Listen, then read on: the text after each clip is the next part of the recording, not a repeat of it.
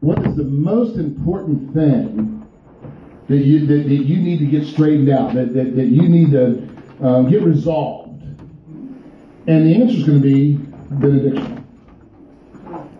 But then, a little trick, trick on you, but it's true. This is not a trick, really. Well, then what would I need in order to be assured of the benediction? And the answer is going to be the benediction. So let's let's see what this is. What is this guy doing here? So when we think of benediction, fundamentally we're thinking about a blessing. Now, what comes to your mind when I say that we need to uh, uh, acquire God's blessing? Particularly if we're thinking of a ritual. So maybe it's something like this, right? We hear the word blessing all over the place. Clearly, to bless someone is more than bless you. Okay? Clearly, it's more than a quaint southernism. Oh, bless your heart. How many of y'all grew up with that one? Yeah, I grew up with that all the time. It usually, it usually comes when you've done something bad.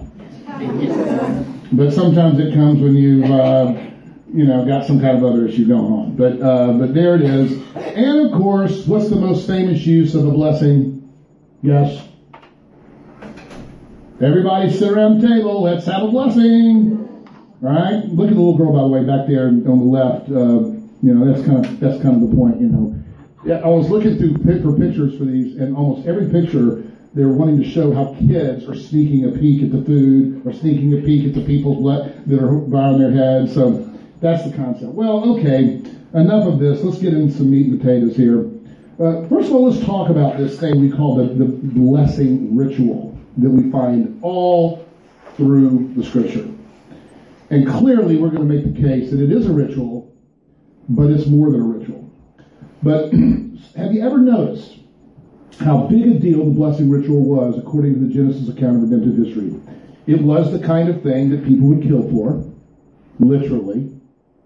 Cain and Abel. It motivated mothers to instigate all kinds of complex deceptions on behalf of their favorite child, Jacob and Esau. I particularly want to read this, Genesis 27, 19. And could y'all, would someone read that for you that can read um, from way up here? Who'd like to read that? Jacob said to his father, I am Esau, your firstborn. I have done as you told me. Now sit up and eat of my game, that you shall make that you that your soul may bless me. Then his father Isaac said to him, Come near and kiss me, my son. So he came near and kissed him. And Isaac smelled the smell of his garments, and blessed him, and said, See, the smell of my son is as the smell of the field that the Lord has blessed. May God give you of the dew of heaven and of the fatness of the earth and plenty of grain and wine. Let people serve you and nations bow down to you. Be Lord over your brother, and may your mother's sons bow down to you. Cursed be everyone who curses you, and blessed be everyone who blesses you. So we know, if you know the context, this is the context where Jacob's mother uh, does a, a, real scheming to make sure her favorite child receives the blessing of, of, uh, of uh, you know, her father.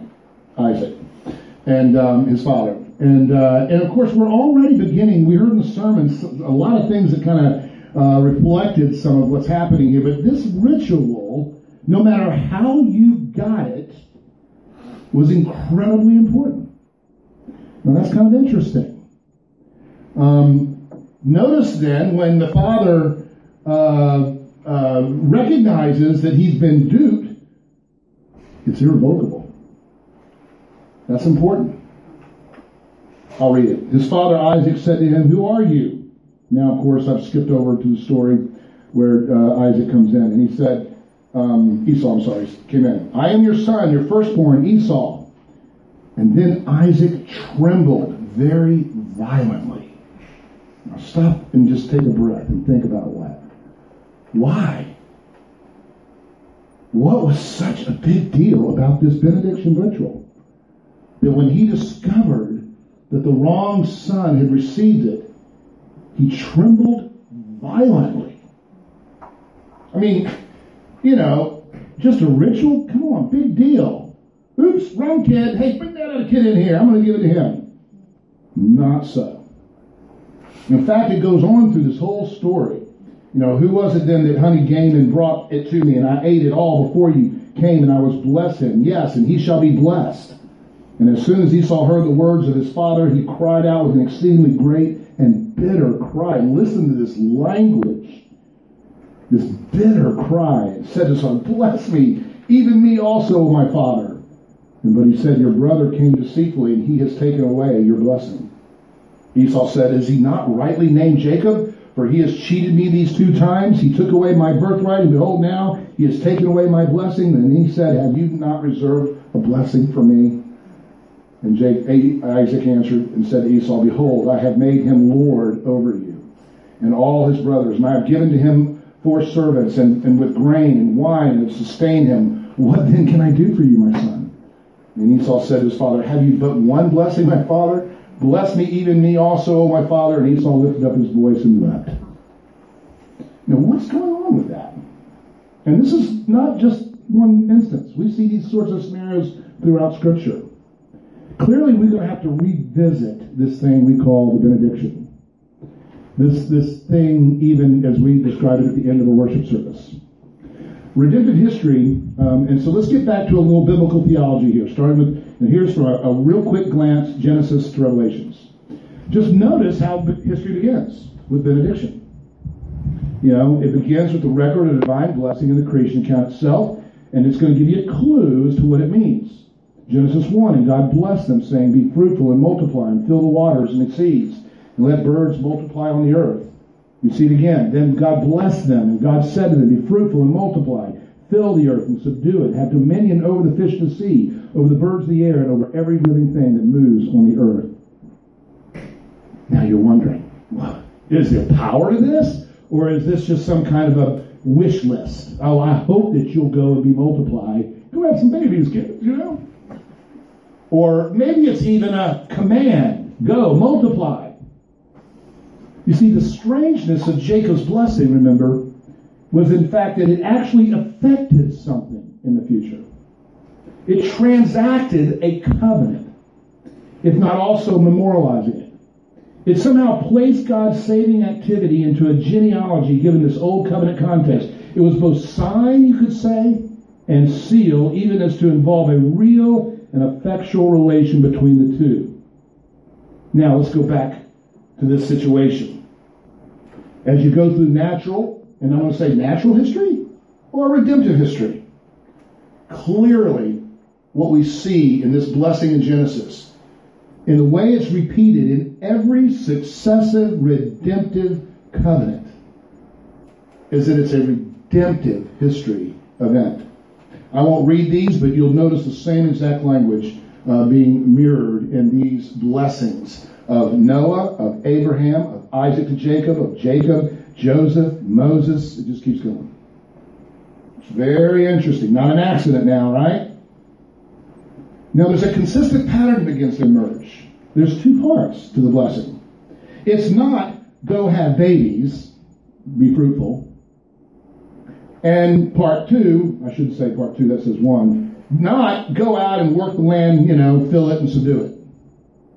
Though there's an aspect perhaps to it. But that's really missing the point. What is it?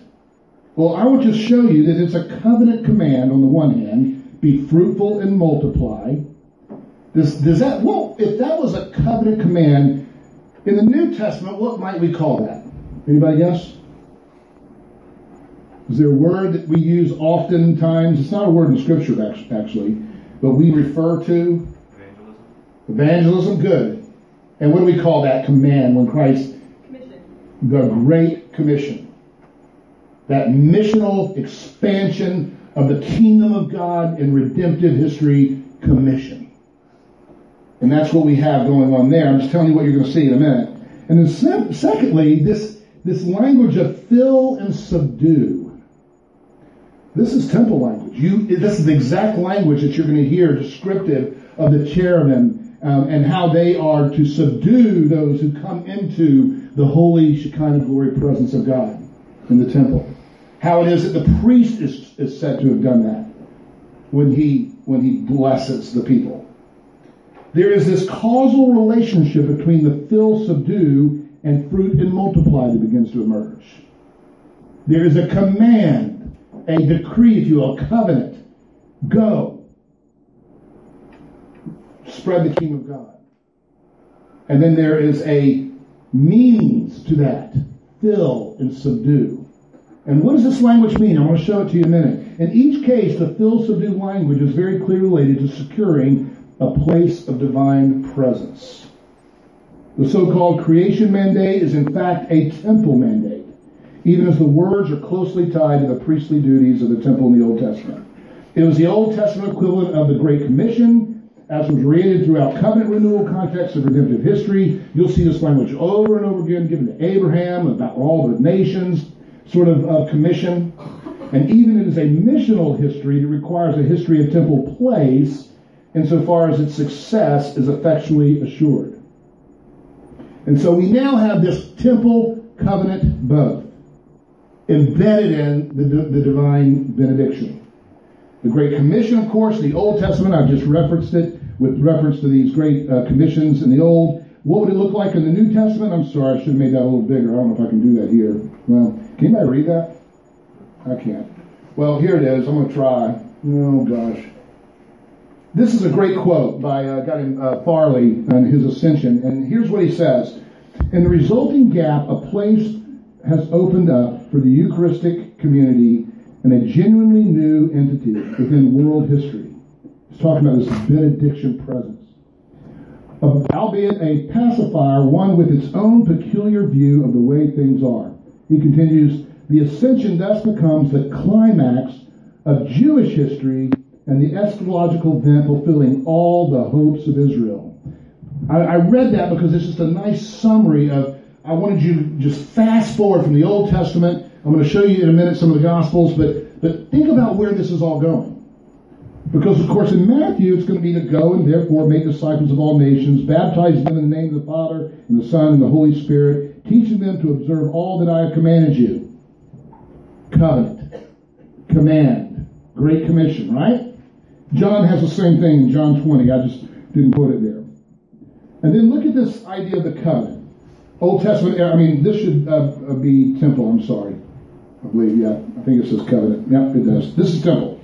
Think about what happens in the Old Testament. We haven't shown you this yet.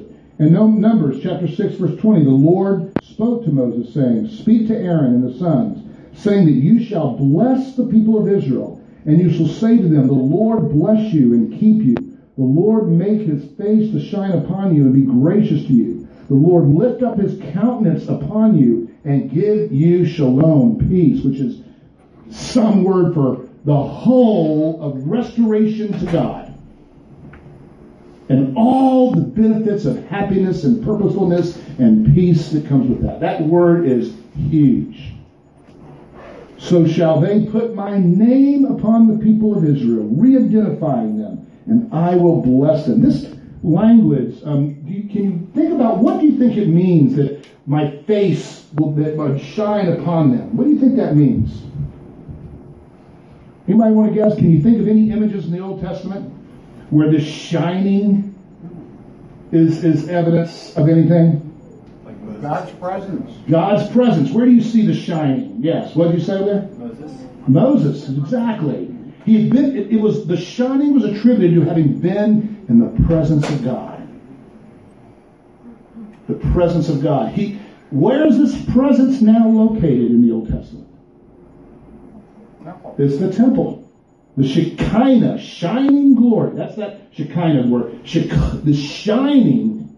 Have you ever stopped and think how often shining, bright light, transfiguration, for instance, in the Revelations, you see shining in the image of this, this beatific vision of Christ in his ascension ministry. Paul's conversion. Paul's conversion. Dove from heaven. Dove from heaven. Spirit. So there's this incredible divine benediction. And what is, what is it doing? It's not just saying, you know, commanding or decreeing. It is a decree, not a hope or wish list. It's a decree of God backed by his very Shekinah presence. That what that the name of God and that which is, that would be another way of saying what you guys were trying to describe earlier as what is the most important issue that you need to get resolved? It's to be reconciled with God. It's to be, to have God's name restored upon you. It's interesting this week. Um, I met with someone. Uh, thank you, Ellen. And uh, we had a wonderful conversation. We're going to continue to meet. And um, but we were just talking about this issue of being, you know, trying to piece together all the the psychology and the worldview, just trying to piece life together into a to this kind of a holistic sense of unity, organic unity, to bring all this stuff together. And he'd been on this journey for some time.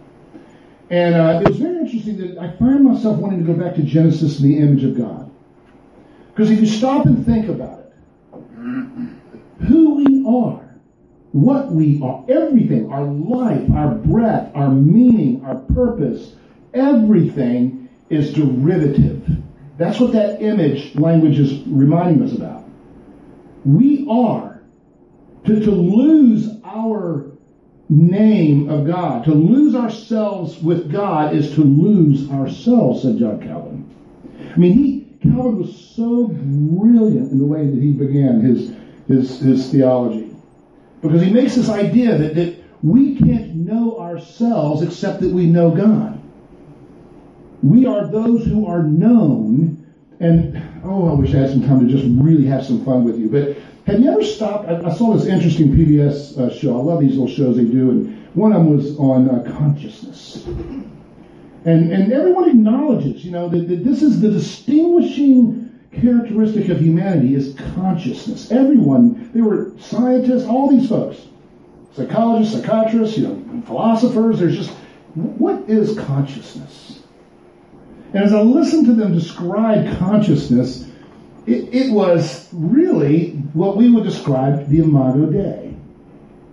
The, and, and the awareness of that. It's the sense that, that the consciousness enabling us to think purposefully about the meaning of our life. Why? Because we're looking at ourselves from outside of ourselves.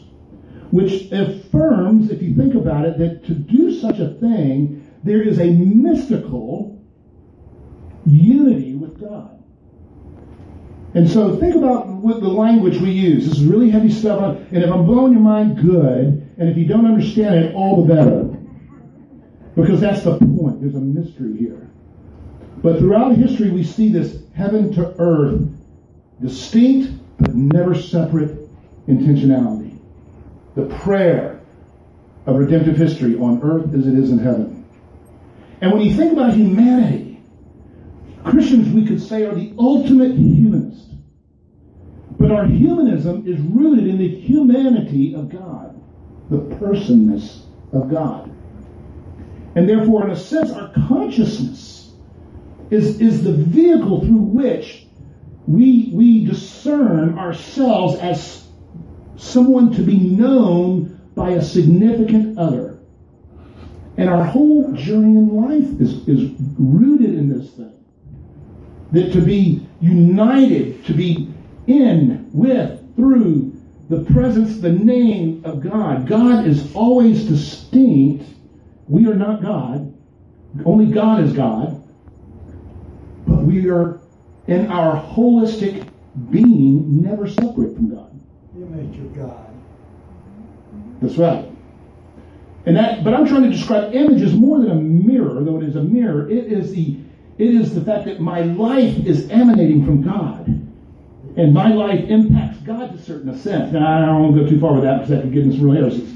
But the point being is that, that there's a sense in which we are by nature, in a deep sense, in union with God. So when Paul describes sin in Romans 1, he goes through and he says that, that we had this, this knowledge of God. We had this this God in our life. And he describes how, you know, he, he's, I think, referencing Psalms 19, where how, how it is that, that the speech of God is evident to everyone. We have everything we need to know God, and we took hold of that knowledge.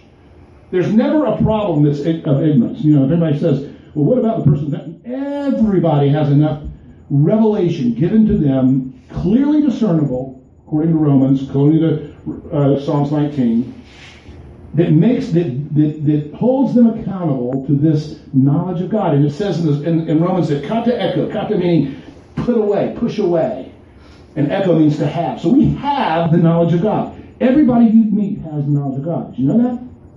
But we push it away. And there's a whole discussion right there about culpability, right? But but in that knowledge, what does he say happened? He says we exchange the image of God for the images of creatures. And a lot of people think he's talking about idolatry there. That's not right. Though there certainly is idolatry in all of this. When it when he goes through and talks about he God delivers us over to, yes, he's delivering us over to our idols. But in these he's delivering over this image, he's saying we've exchanged ourselves. We've lost ourselves when we have rejected our union with God. That is the most important reality that we have to get fixed. We lose ourselves, who we are, our energy, our power, our purpose, our meaning, and deeper still, our very existence. Because our existence is distinct but never separate from God. And so when we get into this benediction, that's what's happening. That we are being given a decree that is not a wish, that is not a promise, it is a command of God backed by his omniscient, omnipotent And to have that command is irrevocable because God never changes. And therefore, when you see that story of Jacob and Esau, there's something really good news about that. How do we know that we're part of that irrevocable command? Well, it's all in the context of where and how it is given. Not so much in the sense of the people involved. We heard it again today in the sermon, how it is that, that ultimately the office is greater than the person. You heard that? Very, very important. Because, see, ultimately our confidence is not in a human who, uh, who fills the office. It's in the office itself and the mystery of God's presence that inhabits that office, even through fallible men. It's interesting, even in our ordination, um, you know, doctrine, in our in our confession of faith, etc. It makes it very clear that the efficacy of sacraments, for instance, is not bound to the character of the one giving it. It makes that clear in our confessions. You see, why?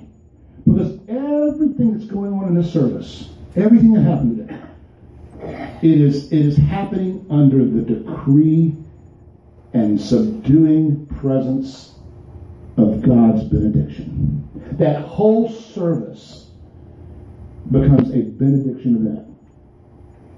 And that ending climax is ultimately the greatest thing that could ever happen. By sitting in that space, receiving it by faith, as someone said, we have heard God again decree that which is revocable by his presence, that we are restored, our images are restored, our humanity is restored. And there's nothing, not even me, that can, that can take that away.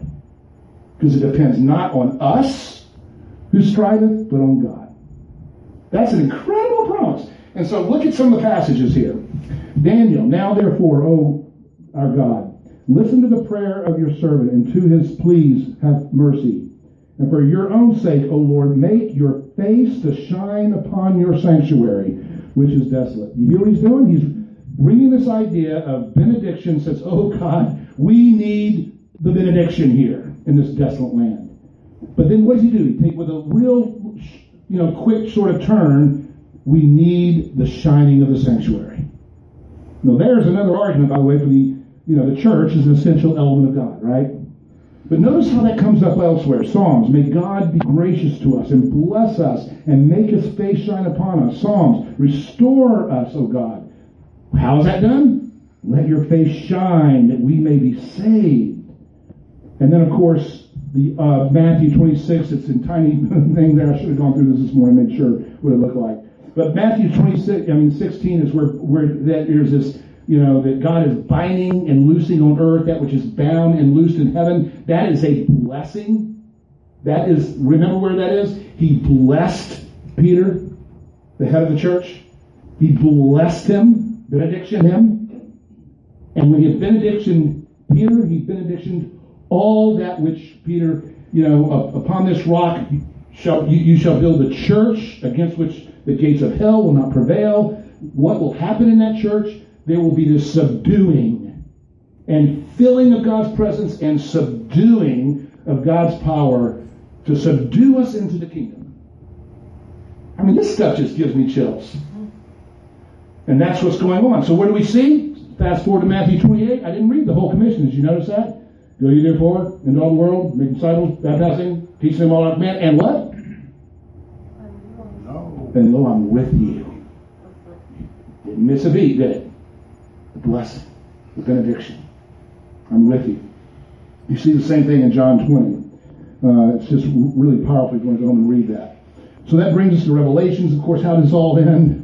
And they sang a new song, saying, Worthy are you to take the scroll and to open its seals. For you were slain, and by your blood you were ransomed. People for God, from every tribe, language, people, and nation. Be fruitful and multiply. Done.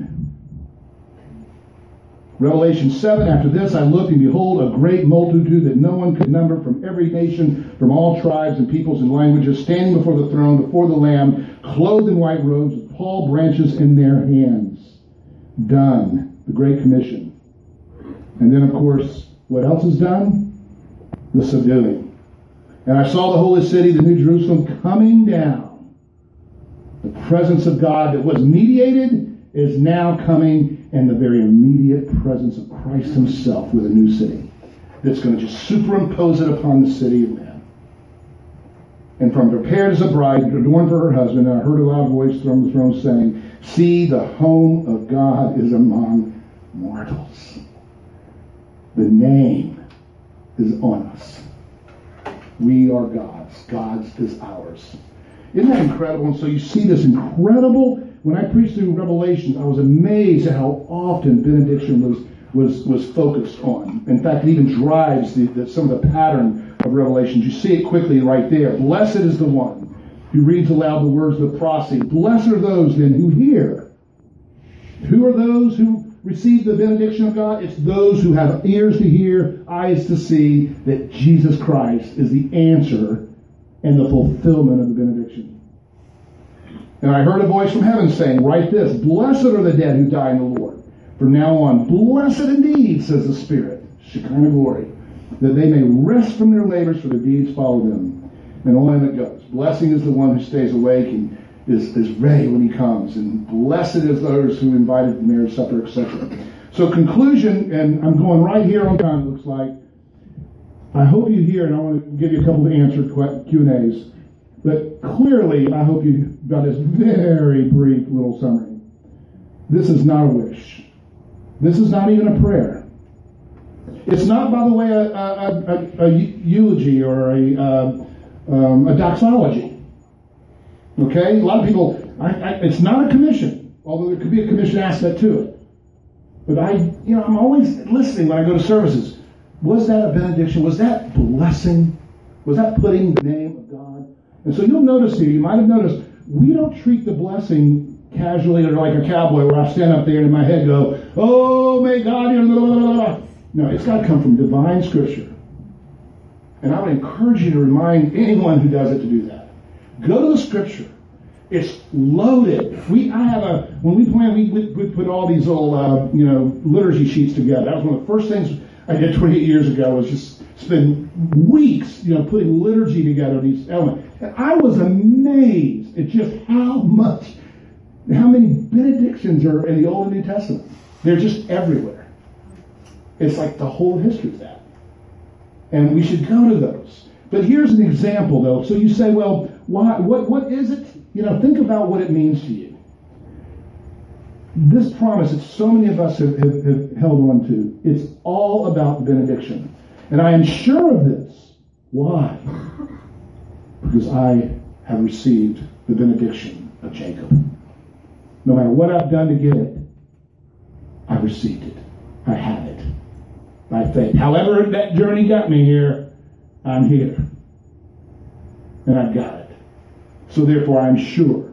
I'm not basing on me or the person who baptized me or the church even that baptized me necessarily, as long as it's a true church. It can be a pretty flawed church, but it's got to be a true church. But if it is a temple blessing, that is a blessing in the context of the temple of God, it is assured that he who began a good work in you will bring it to completion the day of Jesus Christ. What would be the implications of that to you? Let's just open it up for conversation. I have a couple of thoughts, but what do you think? What do, this was kind of okay. So what, if that's true, how's that going to change your life? A couple of things, real quickly.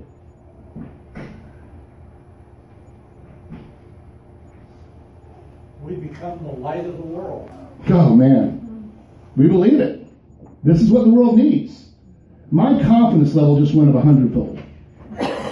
You know, I believe that this is the most important mission every one of us have in this world. To see the world come under God's benediction.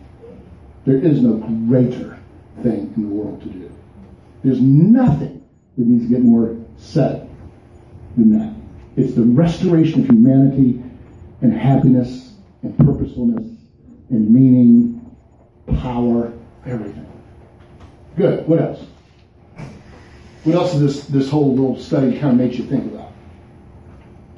Kind of intimated a few of them already. I guess it gives us peace even within our sin. Yes, thank you. There's assurance. There's peace. Think about how it's going to change the way you, you handle suffering in your life. I am a child of the benediction. I received it rightfully, authorizingly. Um, I have properly been under the benediction of God. I got it. I have it. It was put upon me vicariously by the hand of the pastor today who was not acting as the person but as the office given to you to under all the governing that, that brought you under the care of that of that benediction through the examination of your faith by elders, examining all of this stuff that we take seriously here, that we want to take seriously for our children. It's not just a performance, some around 12. Look, no, man, let's, we want them to receive the benediction for once they do, man, it's done. And we're not going to do anything to falsify that benediction lest we give them a false assurance. And there's no longer that journey to in order to receive that benediction. So that's great. We want them to have that assurance. And all of us who come. Anything else? Yeah. Oh, that was you telling somebody to come. That was telling my daughter to come. Okay, daughter, you were just told to answer my question. How do you like that? no, it's all right. oh, she'll do it. She'll do it. I've eaten dinner with this girl. She'll do it. Okay, uh, one thing, just again, remember that, that it, it really is a reminder, though. And again, I appreciate the sermon today and the reminder that, that our salvation is not by means of this world. All the things that you said at the beginning of this meeting money, wealth, education, prestige, uh, any of the other things, getting married, uh, not getting married, whatever these things were, they are not benediction. These are not benediction events. Being married in itself is not a benediction event. Graduating from high school, college, or anything else is not a benediction event. Buying your first home is not a benediction event. Benediction is real. It is focused. It is carefully constructed within a context of God's covenant decree in God's temple presence. And when you've got it, you've got the greatest gift in the world. Amen. I like this feeling. Kind of soaking a little bit. Can I ask a quick question? Yes, you can. I've always wondered about this. Do we bow while you're saying the benediction, or do we up? Well, unless you can find me in Scripture where it tells you to do something while you're you're receiving it, I'm not going to bind your conscience. You can receive it. I, I'm not aware of Scripture commanding us how to receive it. Am I wrong? Does anybody know one? Maybe uh, I don't know everything, but I don't think it is. Now, I know a lot of churches will make a big deal. Put your hands up, you know, open them up, receive it. These are all nice uh, rituals, if you will, uh, and I'm not opposed to that.